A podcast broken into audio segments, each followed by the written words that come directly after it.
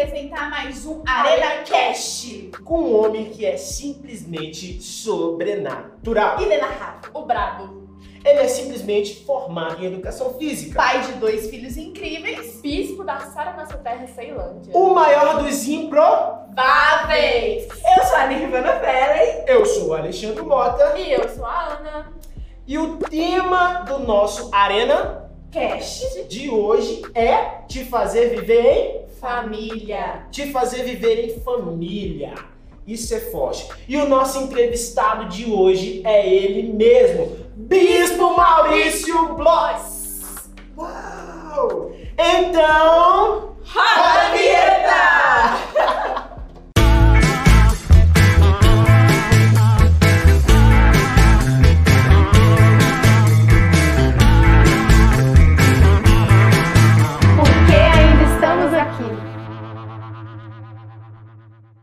voltamos com esse grande homem de Deus, Bispo Maurício.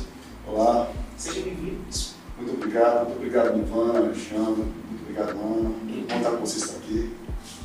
Bispo, eu queria saber um pouquinho a origem da família do Senhor, a sua história, como que foi? Conta um pouquinho pra gente. Bom, a minha família, eu, nós somos seis irmãos, né? uma família muito humilde, muito simples, né? E a minha história foi um pouquinho meio complicada porque eu não fui criado com a minha mãe, fui criado mais com a minha avó, né? Porque a minha mãe não tinha, como- não tinha como nos criar, atenção para nós. A minha mãe ajudou minha avó. Não da forma mais certa, mas ela fez de tudo para ajudar minha avó. Como? Minha mãe, ela, ela trabalhava à noite? Para quem não sabe a história da minha mãe, minha mãe ela teve que fazer coisas às noites para sustentar os seus três filhos. Muitas pessoas não entendem isso, mas eu quero falar para você que uma mãe ela dá o seu corpo pelos seus filhos. Uma verdadeira mãe dá sua própria vida pelos próprios filhos. Então, eu sei o sofrimento que a minha mãe passou. Se minha mãe sofreu, com certeza os filhos também sofreram. Porque é, não é fácil você criar, ser criado longe da sua mãe, mas você foi criado com a sua avó. Porque pai, pai, para falar a verdade, eu não sei quem foi meu pai. Acho que nem meus irmãos também sabem, porque lá em casa acho que cada um tem um pai em casa, viu? Então assim, não foi, não foi fácil. Então minha família, eu fui uma família simples, passando por muitas dificuldades emocionais, entendeu? assim, financeira, mas em todos os momentos nós tentamos, sempre tentamos ser, ser pessoas melhores dentro da nossa família, mesmo com essas dificuldades, né? Não ter um apoio familiar, mas tentando viver da melhor forma que, que podia pela nossa família. E muita gente acha, Bispo, que para ter uma família boa precisa ter, ter tido uma família boa. Por exemplo, o senhor hoje é casado com a Bispa Ana Paula, um casal maravilhoso, tem filhos. E como foi essa questão é, de não, não ter muita referência? Em quem que o senhor se inspirou? Como que o senhor fez para construir hoje a família que o senhor tem? Filhos que são apaixonados pela missão, que já, já trabalham na igreja. Como foi isso? Para falar a verdade, Ivana, a verdadeira, família não, não é aquela que é feita por laço de sangue, mas sim aquela que são laço espiritual. Amém. disso? Por quê? Eu, eu não tive essa família Sim. que eu gostaria de ter. Não teve essa base. Não tive essa base. Mas eu tive uma família chamada igreja, Amém. entendeu? Que foi uma família espiritual. Pode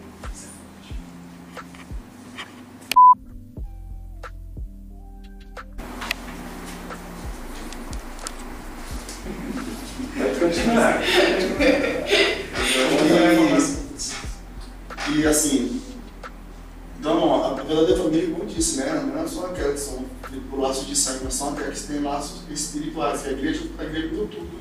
Né? Se não fosse a igreja, eu não teria o que você acabou de falar, uma esposa, os meus filhos, né?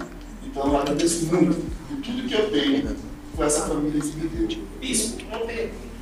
O senhor acha que a igreja te ajudou, de uma certa forma, a criar a sua identidade de família? Porque a, a sua formação de família anterior, o senhor disse que não tinha uma base né, bem consolidada. Então, você acha que a igreja te ajudou né, a desenvolver a sua família, a ter essa visão de família? A igreja me ajudou. Como é que a igreja ajuda pessoas como eu, para quem está nos assistindo? Dando identidade. Você precisa encontrar a sua identidade. Porque todos nós temos duas identidades. Nós temos uma identidade que é a falsa. Existe uma identidade que é a verdadeira. E às vezes nós precisamos, para você descobrir qual é a verdadeira, você precisa buscar, por incrível que pareça, a origem da falsa. Porque às vezes os nossos pais, é, ele- eles, eles viveram um- alguns momentos, alguns sonhos que não se realizaram. E quer que nós realizamos aqueles que eles não conseguiram. E, e- e- passa em, em, em você uma identidade. E você cresce com aquela obrigação de fazer isso, porque meu pai falou, minha mãe disse isso. Então, assim, existe, existe, existe a identidade falsa. E quando você vive uma identidade falsa, você nunca vai viver o que é o verdadeiro. Você vai viver inseguro, porque a identidade. O que, o que, o que, o que, a identidade, o que, a identidade te dá na realidade? Ela te dá algo chamado poder. Poder de amor, poder de confiança, poder de lealdade, entendeu? poder de fé. A identidade dá isso. Mas a verdadeira identidade, você vai tentar, você, você precisa de- descobrir isso. Porque senão você vai viver uma identidade com os seus pais. Viveram, né? Viveram. A Bíblia, a fala sobre Jabes na Bíblia. Em 1 Crônica- 1 Crônicas, Sim. capítulo 4, versículo 9, a, a Bíblia fala que a mãe dele deu um nome para ele, sabe o quê? De Jabes, significa, sabe o quê? Sequidão, deserto, dor. Porque quando ela teve Jabes, dor para a mãe. Mas a Bíblia fala que esse, esse homem de Deus, chamado Jabes na Bíblia, ele foi um dos mais respeitados na Bíblia. E ele fez uma oração para Deus, é conhecida a oração de Jabes, que foi, Deus, não me deixe pecar contra ti, não me deixe viver na sequidão, que eu possa me livrar de todas as dores. E, então, assim, ele, ele não aceitou a identidade da mãe dele. Então, existem algumas identidades que o nosso familiar, até a mim, coloca, a gente não pode aceitar. Tem umas que não faz mal, mas tem umas que traz muito mal para nossas vidas. E a igreja me fez descobrir uma identidade nova. Amém. O bispo, é, olhando assim para aquele bispo de antigamente, é, Para aquele bisco de antigamente. é, você acha que aquela sua história te dava vontade de ter uma família? Como você fez para ressignificar isso? A família na sua vida? Vou falar para você. Quando você fala, quando você falou, se aquela, aquela velha vida que eu tinha, que eu vivi, né? Se eu tinha por, por viver aquela vida sem família, se isso gerou em mim ter, ter uma família, né? Por incrível que pareça, não. Não. Só não tinha vontade de Não, não, porque isso aí, a sua pergunta, ela é uma moeda, ela é uma moeda, ela é uma moeda de dois lados. E toda moeda tem dois lados. Primeiro, eu não tinha de uma família porque eu via a minha, irmão. Minha, Tentava, tentava aquela comparação o tempo inteiro. a minha família me lembrava de dor, de esquecimento. Olha, gente, deixa eu bem claro. Eu, eu amo meus irmãos, eu amo minha mãe, que foi uma guerreira. Entendeu? Tinha- Minha avó que não está mais entre nós. Né? Eu lembro de tudo. Mas eu não, eu- mas eu não fui abraçado como deveria abraçar. Ser.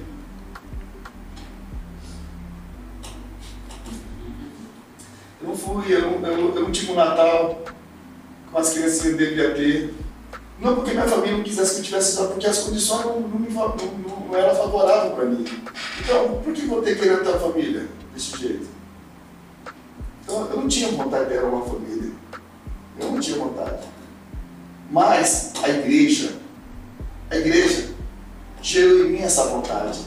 Quando eu descobri o amor de Deus na minha vida, quando eu descobri o que é, ver- o que é uma verdadeira família, quando eu, exatamente, quando, quando, eu- quando eu descobri o significado da família, isso gerou em mim querer ter uma família. Porque a família é constituída por Deus, né? Exatamente, a família é constituída por Deus. Porque quando você não tem sonho, você só tem pesadelos.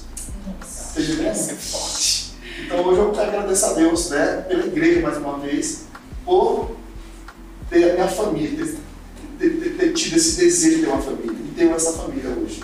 Isso é muito incrível, Bispo, sabe por quê? Quando o Senhor fala que quando você não tem sonho, você tem pesadelo, eu, eu lembro um dia claramente do Senhor pregando e falando que quando a Gigi fez 15 anos, levou ela para sair, deu um, um- um anel para ela e você, né, mimou ela falou assim, você não pode aceitar menos que isso. Para mostrar para ela é, que ela, enfim, isso para mim foi tão forte porque eu nunca tive convivência com meu pai. E eu lembro que eu chorava tanto que eu pedia assim para Deus, Deus, como eu queria ter um pai como esse que me ensinasse, porque eu fiz um monte de coisa na minha vida ruim, justamente porque eu nunca tive isso, sabe? E o Senhor falando ali, eu só ficava assim, Deus, por que, que o Senhor não me escolheu para ter um pai como esse? Mas naquele momento eu também entendi que eu posso construir uma história, sabe? E que a igreja me dá referências, né? A igreja me dá referências de um pai, de uma mãe, de uma família. E isso é muito incrível. É, assim, é sem palavras o que a igreja consegue fazer, o que, o que a presença de Deus consegue fazer nas nossas vidas, de trazer esse sonho para nós mesmo que a gente já tenha perdido totalmente. Hoje a minha vida com meu pai é muito diferente porque eu busquei, eu mudei a rota e tudo mais, só que eu sempre tive muitos traumas e é tão importante o Senhor falar sobre isso, porque por mais que o Senhor teve traumas e tudo mais, olha a história que o Senhor está construindo, né? Exatamente. E o que acontece? A decepção, incrível que pareça, ela não mata. Decepção mas ela pode destruir coisas boas dentro da gente. Sabe disso? E, e às vezes nós somos decepcionados por, alguma, por, alguma, por algum sentimento, como você falou, né? Sim. Sempre você falou, ah, eu queria ter um pai com gentil. Você falou isso aí, Sim. né? Sim, queria ter um pai como é, é, não é? Mas o pai da Gigi, muitas vezes, já pregou em cultos, falando para os filhos, falando, valorize o seu pai. Porque eu nunca tive um. Se você não quer seu pai, me dá ele, porque eu nunca tive um. Pode, sim. Tá entendendo? Então, assim, as decepções, às vezes, ela não mata, mas pode destruir muitas coisas boas da gente. Então, nós não podemos deixar as nossas decepções destruir o que ainda é de bom da gente. É uma é? E, bispo, de uma certa forma, a igreja também faz a gente tirar aquela mágoa que a gente, de uma certa forma, cria, né? Pela família. Porque, por exemplo, eu tinha muita mágoa eu não entendia porque eu não tinha pai, eu não entendia porque eu não tinha vínculos com meus primos, com meus avós, com meu tio. Então eu gerava muita mágoa, sabe, dentro do meu coração. E o senhor fala aí, né, que a igreja te levou a querer ter uma vontade de ter a família, construir a sua própria família. Mas uma pergunta, de uma certa forma, a igreja te ajudou também a perdoar a sua família? Assim, é, liberar perdão, tipo, é, entender o que o processo deles foi difícil, porque no meu revisão, é, eu lembro que eu tinha muita raiva né, do, do, meu pai, da minha mãe, e aí um dos pregadores falou assim, talvez eles não foram ensinados a, a amar, talvez eles não foram ensinados, não teve uma criação é, diferente, por isso eles são assim hoje. Então eles estão repetindo a história. Então, o Senhor, como foi isso. Liberar perdão. Hum, liberar perdão? A igreja não só me ensinou a liberar perdão, como a igreja me ensinou a amar minha família. Amém. Sabia disso? Por que eu falo isso para vocês? Porque quando eu falo de decepção, antigamente a gente aponta para muitas pessoas. Nós temos desculpado as nossas decepções. Mas a decepção. É, mas a. Voltou? É, a igreja, não só a igreja, não só me ajudou a, a perdoar, a perdoar a minha família, como também me ajudou a amar eles. Porque a decepção muitas vezes não vem só deles. A decepção também vem da gente.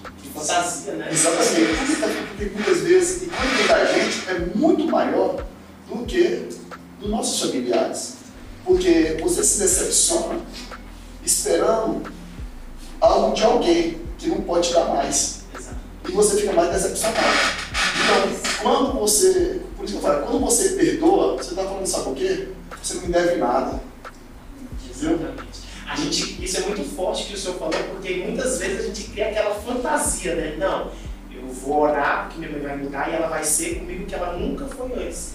Então, quando a gente perdoa alguém, realmente, não, ela não tem que me dar mais nada, ela não tem que fazer mais nada comigo. Eu libero perdão por ela eu amo ela do jeito que ela é, do jeito que ela foi pra mim, e eu vou mudar a minha história, assim, na minha vida. Por exemplo, como você pode cobrar algo de alguém que ele não, que ele não tem para te pagar? Nunca teve, né? Como é que eu posso cobrar o meu pai?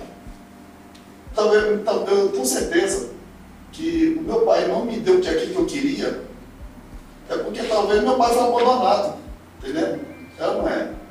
Por exemplo, se meu pai estivesse me vendo nessa gravação, eu tenho certeza que ele tem orgulho de mim. É, com certeza. Né? É, é então, né? então, assim. É forte. Então, assim, então a gente não pode cobrar. A, a gente, nós precisamos entender que existe uma coisa chamada cura. É. Né? Existe uma coisa chamada cura. É por isso que eu falar, a melhor coisa que existe é Deus. Por quê? Porque é como, é como, é como falar a palavra do Senhor ele que o teu pai, a tua mãe, né, velho? Te abandonem do teu Deus, que eu nunca que te abandonarei. Amém. Amém? Então, assim, não existe cura. Se existe cura, porque existe um remédio. E se existe remédio, porque existe pessoas doentes.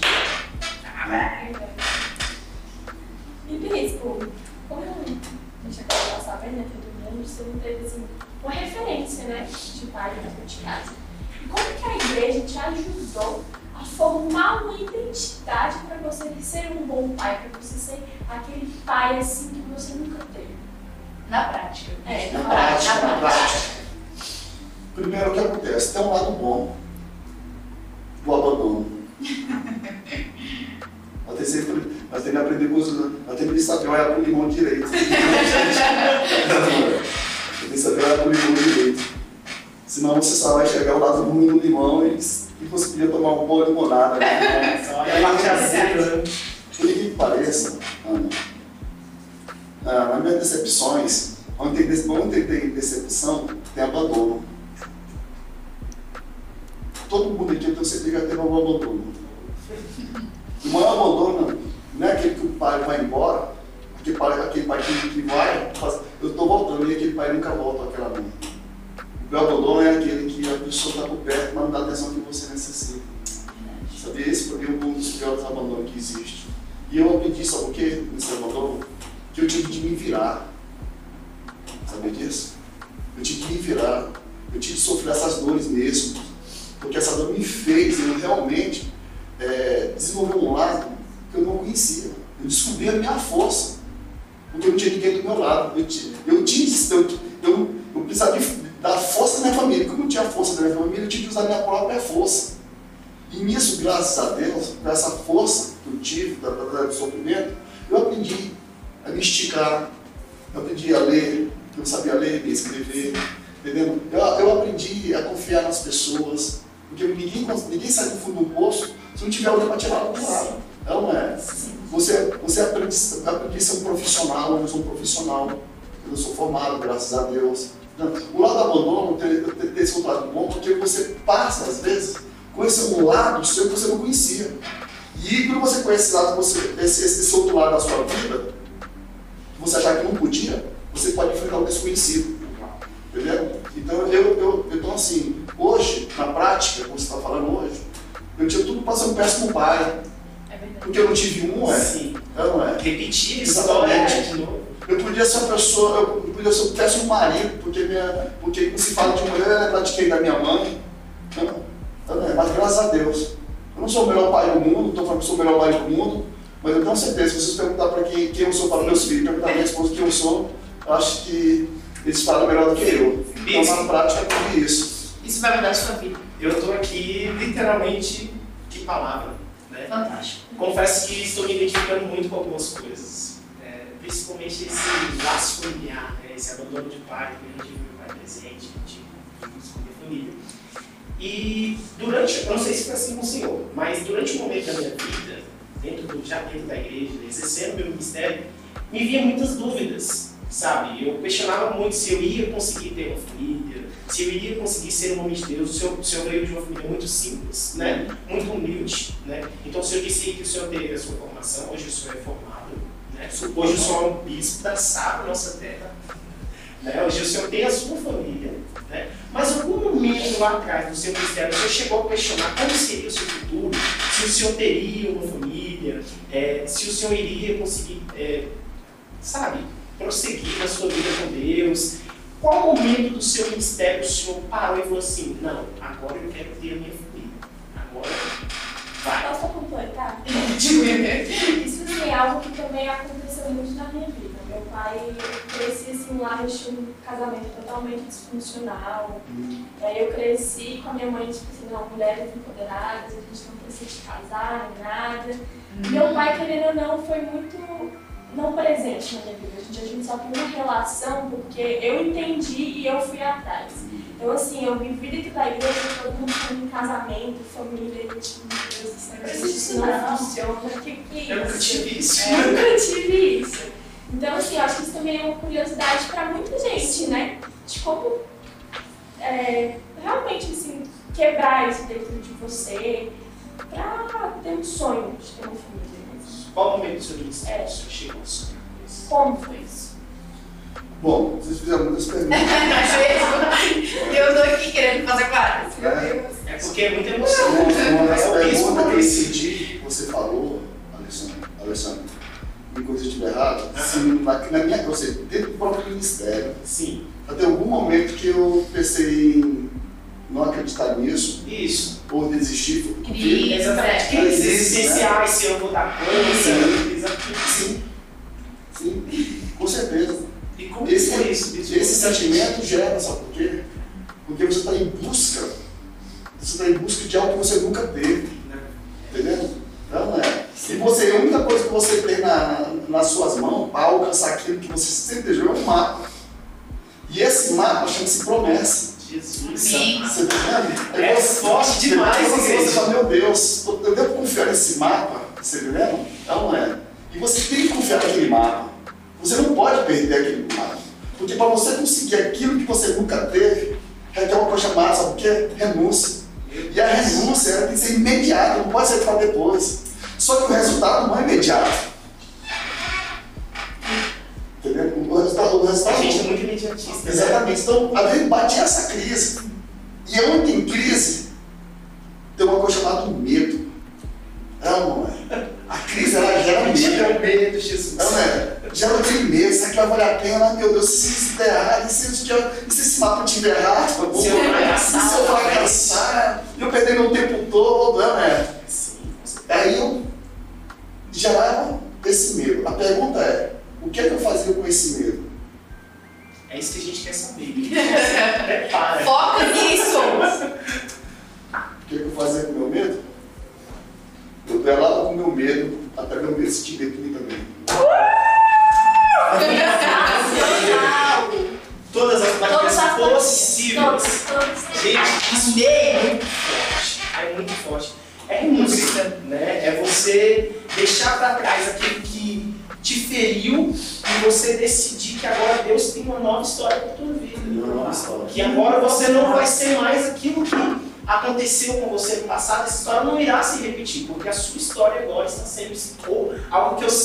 sempre ouvi do Bispo Maurício, né? É que Deus ele constrói uma nova história pra gente. Então Deus ele está de uma certa forma construindo uma nova história para nossas vidas. Então a gente não deve se prender às coisas do passado, né? O que a gente viveu com a nossa família, com o nosso pai, com a nossa mãe, tio, seja lá quem for. Deus tem uma nova história, certo? E é por isso que nós estamos aqui, né, Bispo? Muito. Exatamente. E para quem está me ouvindo aí, todo mundo, você, ó, você não pode perder o seu direito de ser feliz. Você tem o direito de ser feliz. Amém. entendeu? Você não pode abrir mão da sua felicidade, tá entendendo? Eu sei que existe um momento de dor, né? existe um momento difícil, mas Deus também vai falar uma história para você. Você precisa viver feliz, por quê? Porque se você não viver feliz, como que você vai viver? Porque tudo que o diabo quer roubar de nós é a nossa alegria, saber disso? A Bíblia fala que quando Jesus foi num casamento em Caná da Galileia, aquele casamento, aquele casamento, a Bíblia fala que naquele casamento acabou-se o vinho, né? O vinho representa o quê? A alegria. Não é? Então aquilo mostra que aquele casamento, é, a alegria daquele casamento ia durar o quê? Muito pouco, porque o vinho já tinha acabado. Simbolicamente ia falar o quê? Tinha um vinho, né? Mas o vinho acabou, significa que aquele casamento com o tempo ia acabar, porque não tinha alegria. Então o diabo sempre vai querer o quê? Roubar a nossa alegria. Mas a Bíblia fala que Jesus transformou a água, uma coisa que não tem sabor, em algo que tinha vida, algo que tinha sabor. Ele transformou a água em, Deus, né, em vinho. Só que, e a Bíblia fala que quando levou o mestre Sara, e o mestre Sara levou o noivo, o noivo falou para o mestre ué, você se vinho? Geralmente serve um vinho bom, né? Primeiro, não é, você está bom, onde veio esse vinho bom? Eu não sabia de onde veio aquele vinho bom. Ou seja, sempre vai ter um vinho velho em nossas vidas. Mas lembra de uma coisa, Se você quer um novo, uma alegria nova, você vai ter que abrir mão do vinho velho, sabe disso? As coisas. Das coisas velhas, não tem como. Porque se o diabo roubar a sua alegria, o que vai permanecer na vida dessa pessoa? O que, o que, o que uma pessoa, essa alegria, tem? Vai ter frustração. É? A frustração leva, fará gerar uma decepção. Não confia mais no casamento, não confia mais em ninguém, não confia mais no emprego. Nossa, a decepção, entendeu? Mas a decepção, ela existe para roubar a tua força. Se o inimigo rouba a alegria de alguém, está roubando a força daquela pessoa. Então, por isso que eu falo, você precisa entender que você nasceu para ser feliz. Não deixa o inimigo roubar a sua alegria. Amém. Forte demais. Isso. Temos uma pergunta aqui que eu acredito que essa é uma das perguntas-chave. Forte demais. Eu estou aqui me segurando para fazer essa pergunta, porque de uma certa forma vai servir para mim, vai servir para muitas pessoas e para você que está nos assistindo. O que você falaria para quem hoje é decepcionado com a sua família? Eu falaria para essa pessoa? É, porque gera muitas vezes né, aquela decepção, aquela mágoa. Então, o que, que você falaria para essas pessoas? Para essas pessoas que são é, decepcionadas é, famílias? pessoas que são decepcionadas, que não querem casar, que não querem constituir família, porque acham que vai repetir a mesma história com ela, acham que vai fazer a mesma coisa. É. Eu falo para essas pessoas que realmente não tem como mudar o passado, mas tem como você mudar o seu presente, sabe disso? Lembra de uma coisa, nós somos filhos, pai. Os filhos, eles, eles, não, eles não escolhem a família, não é? Onde vai nascer. Ele não escolhe seus próprios nomes. Eles veem o mundo, não é? Já tem a sua família, o povo ruim, mas tem sua família. Ele não escolheu o seu nome, mas alguém deu o nome para ele, entendeu? Ou seja, ninguém escolhe nada, mas só uma coisa, você. Mas Deus escolheu você. Amém. Amém. Você não foi esquecido por Deus. Você é um escolhido de Deus. Isso é muito, muito, muito forte mesmo. Porque assim, muitas das vezes, né, Deus nos coloca dentro de uma família porque Ele tem um propósito em cima daquilo. Né? E às vezes, exatamente, a gente não entende esse propósito de Deus. Eu, por exemplo, fui o primeiro da minha família a me converter. Minha família pertence a uma outra religião. Né? E eu fui o primeiro de toda a minha família a aceitar Jesus. E durante muito tempo eu tinha raiva, sabe, da minha família. E essa raiva impedia que eu falasse do amor de Deus para eles, sabe? Essa raiva que eu carregava, esse sentimento ruim que eu carregava dentro de mim, impedia que a palavra de Deus entrasse sobre a vida deles e que eu pudesse até orar por eles. Demorou muito para orar pelo meu pai, para orar pela minha avó, pelos meus tios. Então, assim, a partir do momento que eu entendi, sabe, que eu não tenho que ficar a minha família é o laboratório da minha missão. Exatamente. Tudo mudou, sabe? Eu comecei a orar e Deus foi levantando outras pessoas. Um primo meu se converteu, aí uma outra prima foi se converter e Deus foi levantando assim os filhos no meio da família. E hoje eu vejo assim o agir de Deus dentro da, da minha parentela e também dentro da minha família. Amém. Bom, assim, o conselho que eu dou é uma coisa complicada. Eu espero que tenha maturidade para entender o que eu vou falar. É, no seu caso aí, você tinha, você tinha raiva de falar. Resistência muito grande. Sabe por que você tinha isso? Porque você sabia que estava dentro de você que Deus te deu ia mudar a história deles. Sim. E você ia ver, e você ia ver eles felizes. Mas você, mas você vê eles felizes sem pagar para você. Exatamente. O que eles fizeram com você? Doía em você. Tipo assim, eu te dou o que está dentro de mim se você me pagar. É. Não, não é? Você me deve. Você me deve. Porque o que eu tenho aqui é precioso. Você me feriu. Você né? me feriu, vou te dar algo precioso e você vai ver feliz vou ver você sorrindo, vou ver você chorando no altar de Deus, vou ver você falando do amor de Deus, eu vou ver Deus na tua vida, mas quem está levando esse Deus foi eu, entendeu? Vocês vão ser felizes, mas vocês vão esquecer que eu, vocês estão me devendo por mim. Então, é, por Jesus falou, se, se, você, se eu te dei de graça, de graça vos dai. Amém. Tá entendendo? Amém? Então, assim, nós temos que entender esse, nós temos que entender esse momento, viu? Agora, lembra bem uma coisa eu quero falar para quem está me ouvindo. É muito importante nós orar pela nossa família. Amém. Sabe como o advogado faz perante o juiz? Presta atenção, acho lindo o tribunal. Se você for no tribunal, a coisa mais linda que existe. Lá tem um juiz, dois advogados, um de acusação de defesa, tem quem lá? Tem os jurados, tem o réu. É uma verdade. Agora, por que cometeu um crime, se você presta atenção, ele não tem o direito de se defender. Ele precisa de quem? Ele precisa de, uma, um advogado. Sim. Ele está passando. O certo é ele se defender, mas não. Outra pessoa ter que defender ele. Ela não é, que é o advogado. Sabe o que é um advogado na vida de um réu? Ele é um intercessor. Sabe quem é você na sua casa? Você se ajoelha no altar de Deus e clama pela família. Hein? Você é intercessor da sua família. Isso pode até ser o réu, mas você é intercessor. E lá no altar está o juiz, que está ouvindo a sua intercessão. Não deixe de orar pela sua família. Entendeu? Não deixe. Ore pela sua família. Seja intercessor da sua família. Ainda que não tenha a resposta que você queria, mas não deixe de orar. A sua intercessão é muito importante para a sua família. E outra, quero te falar também que quando você fala assim, eu estava falando até com o Lucas mais cedo, estava falando até para mim também, deve ter, um versículo em Josué que diz assim, eu e minha casa serviremos ao Senhor. Geralmente as pessoas acham que essa casa vai ser viagem, vão se converter, os primos, tudo. É isso também. Mas quando, quando José fala isso, ele falou, eu e minha casa, você, tá, você precisa também é, orar pela sua família. Se você não tem uma família, independente se você é uma moça solteira, ou se você é um rapaz solteiro, ou independente quem seja você, você precisa orar pela sua família. Você tem direito de ter uma família e habitar dentro de uma família. Amém. Bispo, nós queremos te agradecer por esse podcast Obrigado, uma honra.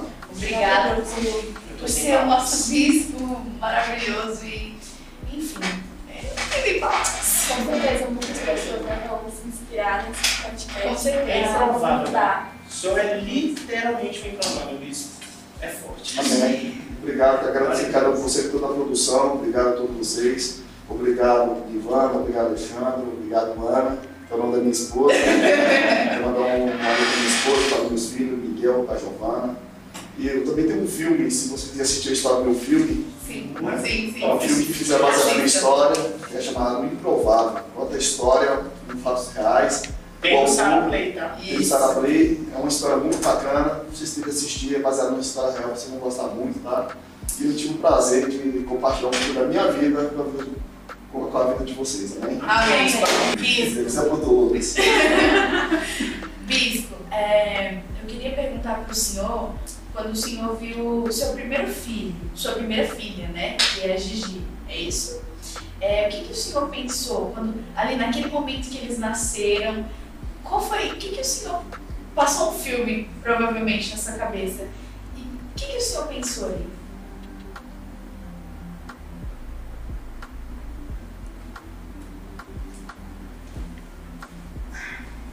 Quando a minha filha nasceu, Giovana, e o Miguel, eu agradeci a Deus porque a Bíblia fala sobre restituição, sabe disso? Então, às vezes a gente, a gente não entende o que é uma restituição. Quando minha filha nasceu, eu, eu falei Deus vai me dar uma oportunidade de ser o que meu pai não foi na minha vida. E como eu não tive uma infância boa, como eu não tive as coisas de criança, por causa do sofrimento, eu, eu, eu, eu vi a oportunidade de, de dar para os meus filhos aquilo que eu não tinha quando era infância, dar meu amor, meu carinho, minha atenção, entendeu? de, de, de pegar nos braços, entendeu? De estar lá com meus filhos. Às vezes meu filho brincava com um brinquedinho lá, brincava lá. Eu vi meu filho brincar no quarto lá, com os seus brinquedinhos, eu falei, oh Deus, obrigado. Porque, porque eu, tô, eu nunca tive um brinquedo desse e eu posso brincar. Se meu filho está brincando, na verdade quem está brincando nem sou eu. É, Deus é bom. Deus faz você ver os teus sonhos e outros sonhos, sabia disso? E os teus sonhos de Deus se tornam realidade. Eu, hoje eu, não- eu, eu não tive uma infância como eu gostaria de ter. Mas uma coisa eu posso falar. Todos meus filhos tiveram infância e serão bons adultos. Amém. Amém. Só de Deus são os maiores que os nossos, né? Fala galera, beleza? Chegamos ao final de mais um Arena Cast. E se você não assistiu o podcast anterior a esse, com o Rodrigo Delmasso, eu recomendo, irmão, você assistir, porque o Rodrigo Delmasso jogou pra cima. E você que quer saber tudo sobre os nossos conteúdos, tudo que vai acontecer e os outros podcasts que estão por vir, recomendo você se inscrever no nosso canal e não esquece de dar o joinha. Eu tô vendo você, tem que dar o joinha. Deus tá vendo.